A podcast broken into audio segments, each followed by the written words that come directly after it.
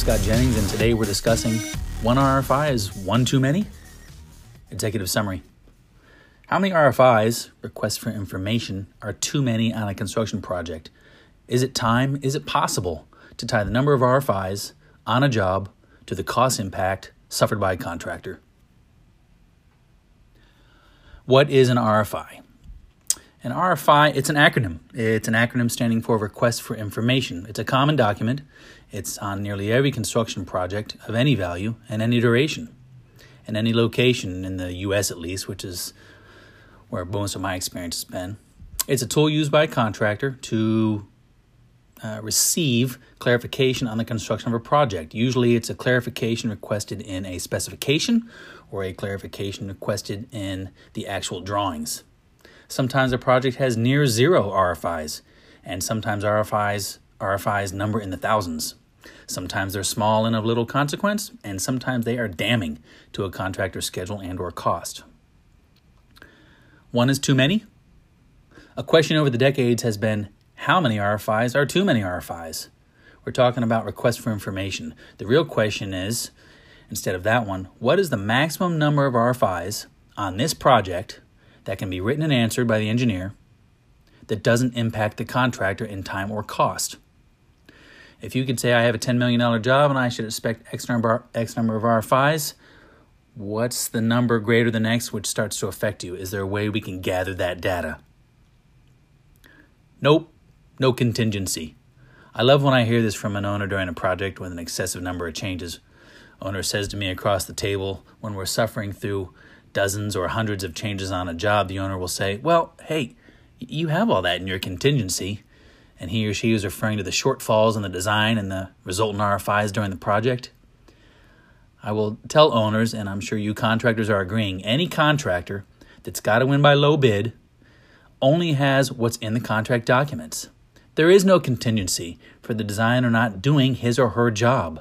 That's why designers carry E&O insurance. If you didn't finish the design, don't make me pay for it as a contractor. I've been in this business a long time. I'm still looking for, you guys ever heard of CML insurance? Cover my loss insurance? No, you haven't. How about CDM? Cover designer's mistakes insurance? No, those aren't out there.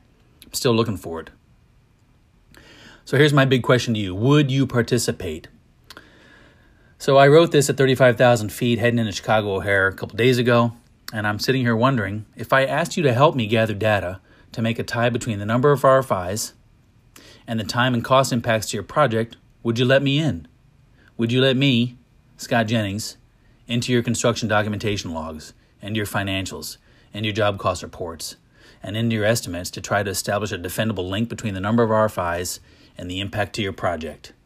It's going to be my goal to come up with a simple graph or formula to tie your loss or your impact to the number of times you're asking the designer for clarification. If you're interested in at least talking about it or possibly letting me in, I'd love to hear your comments. You can email me at sj@sjcivil.com, or you can call or text me at 808-271-5150. Take a look at my website. I'm a former construction, if you've been listening to me for a while, you know that I'm a former construction company owner, former executive, former office engineer back in the day looking around for pipe stretchers, out there in Pennsylvania on a highway job, my first job during college. I'm looking to try to equitably resolve disputes, and I'm trying to create a tool which is going to save everyone, the owner and you, the contractor, time and money in claim preparation. My story is I've been thinking about how to gather this data, how to analyze this data, and how to package this data in an easy-to-use method for dispute resolution. For years, I've been thinking about this.